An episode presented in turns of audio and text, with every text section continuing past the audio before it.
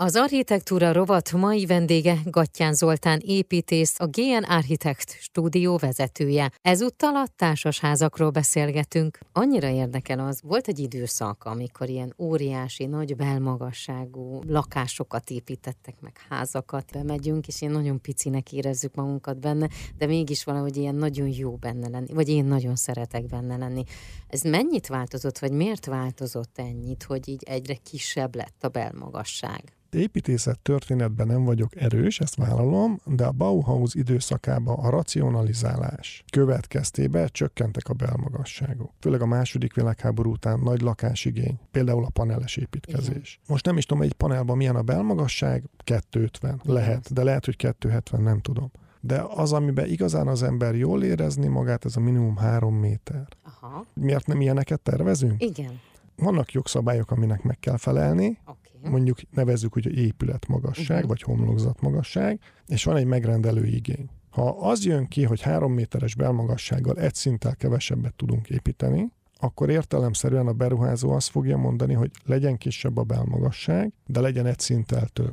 Bármennyire azt mondjuk, hogy nem szép dolog, hogy csak az anyagiakat nézzük, ő beruházó, ő nem tud mást nézni, vagy hát tud, meg sokszor akarnak is mást nézni. Nekem van egy beruházó csapatom, ott például igyekszünk, és szerintem ez változóban van, mert az emberek rájöttek, hogy 250 az a minimum belmagasság, amit átlagban biztosítani kell egy lakóingatlannál, az nem egy élhető tér. És én igyekszem is ezt fölfele tornászni minél jobban, de hát az előírások, a megrendelő, befektető igényeknek azért valahol meg kell felelni, de és ott van az építész igénye is, és ezt nem szabad kifelejteni, főleg nekünk építészeknek, hogy az használhatónak kell lenni.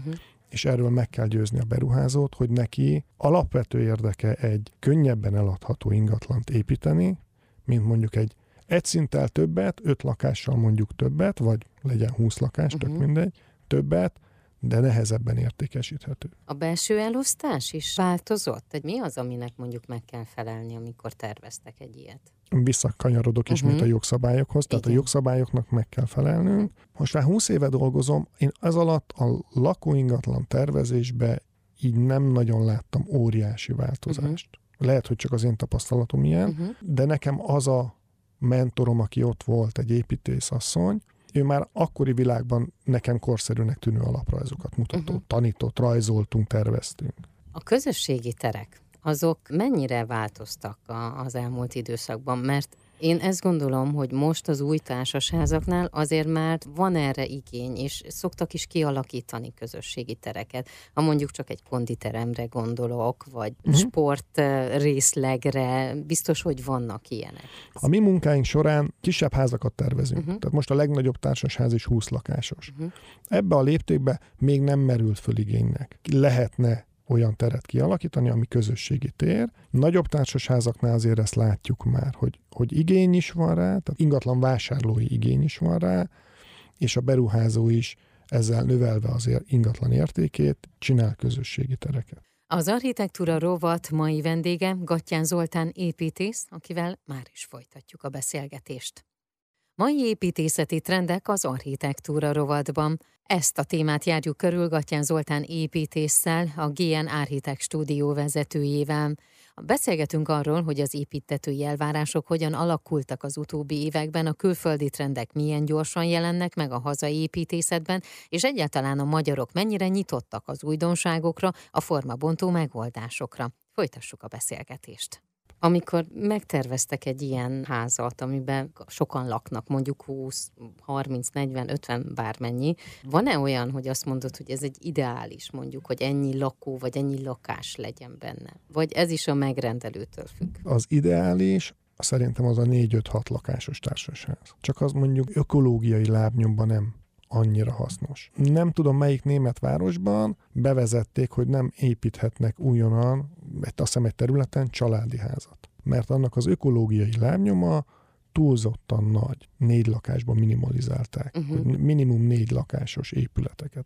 Ebben minimalizálták a lakásszámot, mert az építőiparnak nagy az ökológiai lábnyoma, de nem olyan nagy, mint egy egy lakásos családi háznak. Akkor társasházat terveztek, akkor van-e olyan egyedi dolog, ami biztos, hogy bele akarod azt tenni, és szerintem azt fontosnak tartjátok a tervezés során? Azt gondolom, hogy olyan nagyon különleges egyedi dolog nincs. Mi igyekszünk, és ezt nem biztos, hogy egyedi, de mi azok között, az építészek között tartjuk magunkat számon, akik igyekeznek jó lakásokat tervezni. Nem azt mondom, hogy az általunk tervezett társasházakban nincsen kevésbé praktikus, kevésbé jól használható lakás, sajnos a kényszer az nagy úr, de igyekszünk jól használható lakásokat tervezni. Ami most a legutóbbi társasházunknál még nem eldöntött kérdés, az egy magas tetős társasház, magas tetővel zöld tetőt szeretnénk. Folyamatban van még az engedélyeztetés, a megrendelő elvileg nyitott rá, de még győzködni kell, mert nagyon hasznos a hőháztartás szempontjából, főleg egy tetőtérnél. Nagyon-nagyon szépen köszönöm, hogy itt voltál ma velem, és beszélgettünk, és nagyon sok sikert kívánok nektek. Szépen. És mielőtt elbúcsúznék, mondd, van-e valami olyan, ami kifejezetten nektek, vagy rátok vonatkozik, hogy mondjuk azt szoktátok egymásnak kívánni egy-egy projekt előtt? Van valamilyen építés szleng erre? Nincs. Legalábbis nekünk így a baráti kör, ugye hát építészekkel vagyok körbevéve, nincs ilyen, sikerüljön jól a ház. Sikerüljön jól a ház. És mondd azt, hogy mi az, amit kívánjak nektek a jövőre. Nem tudok panaszkodni, nincs mit kívánni, az maradjon ez, ami van.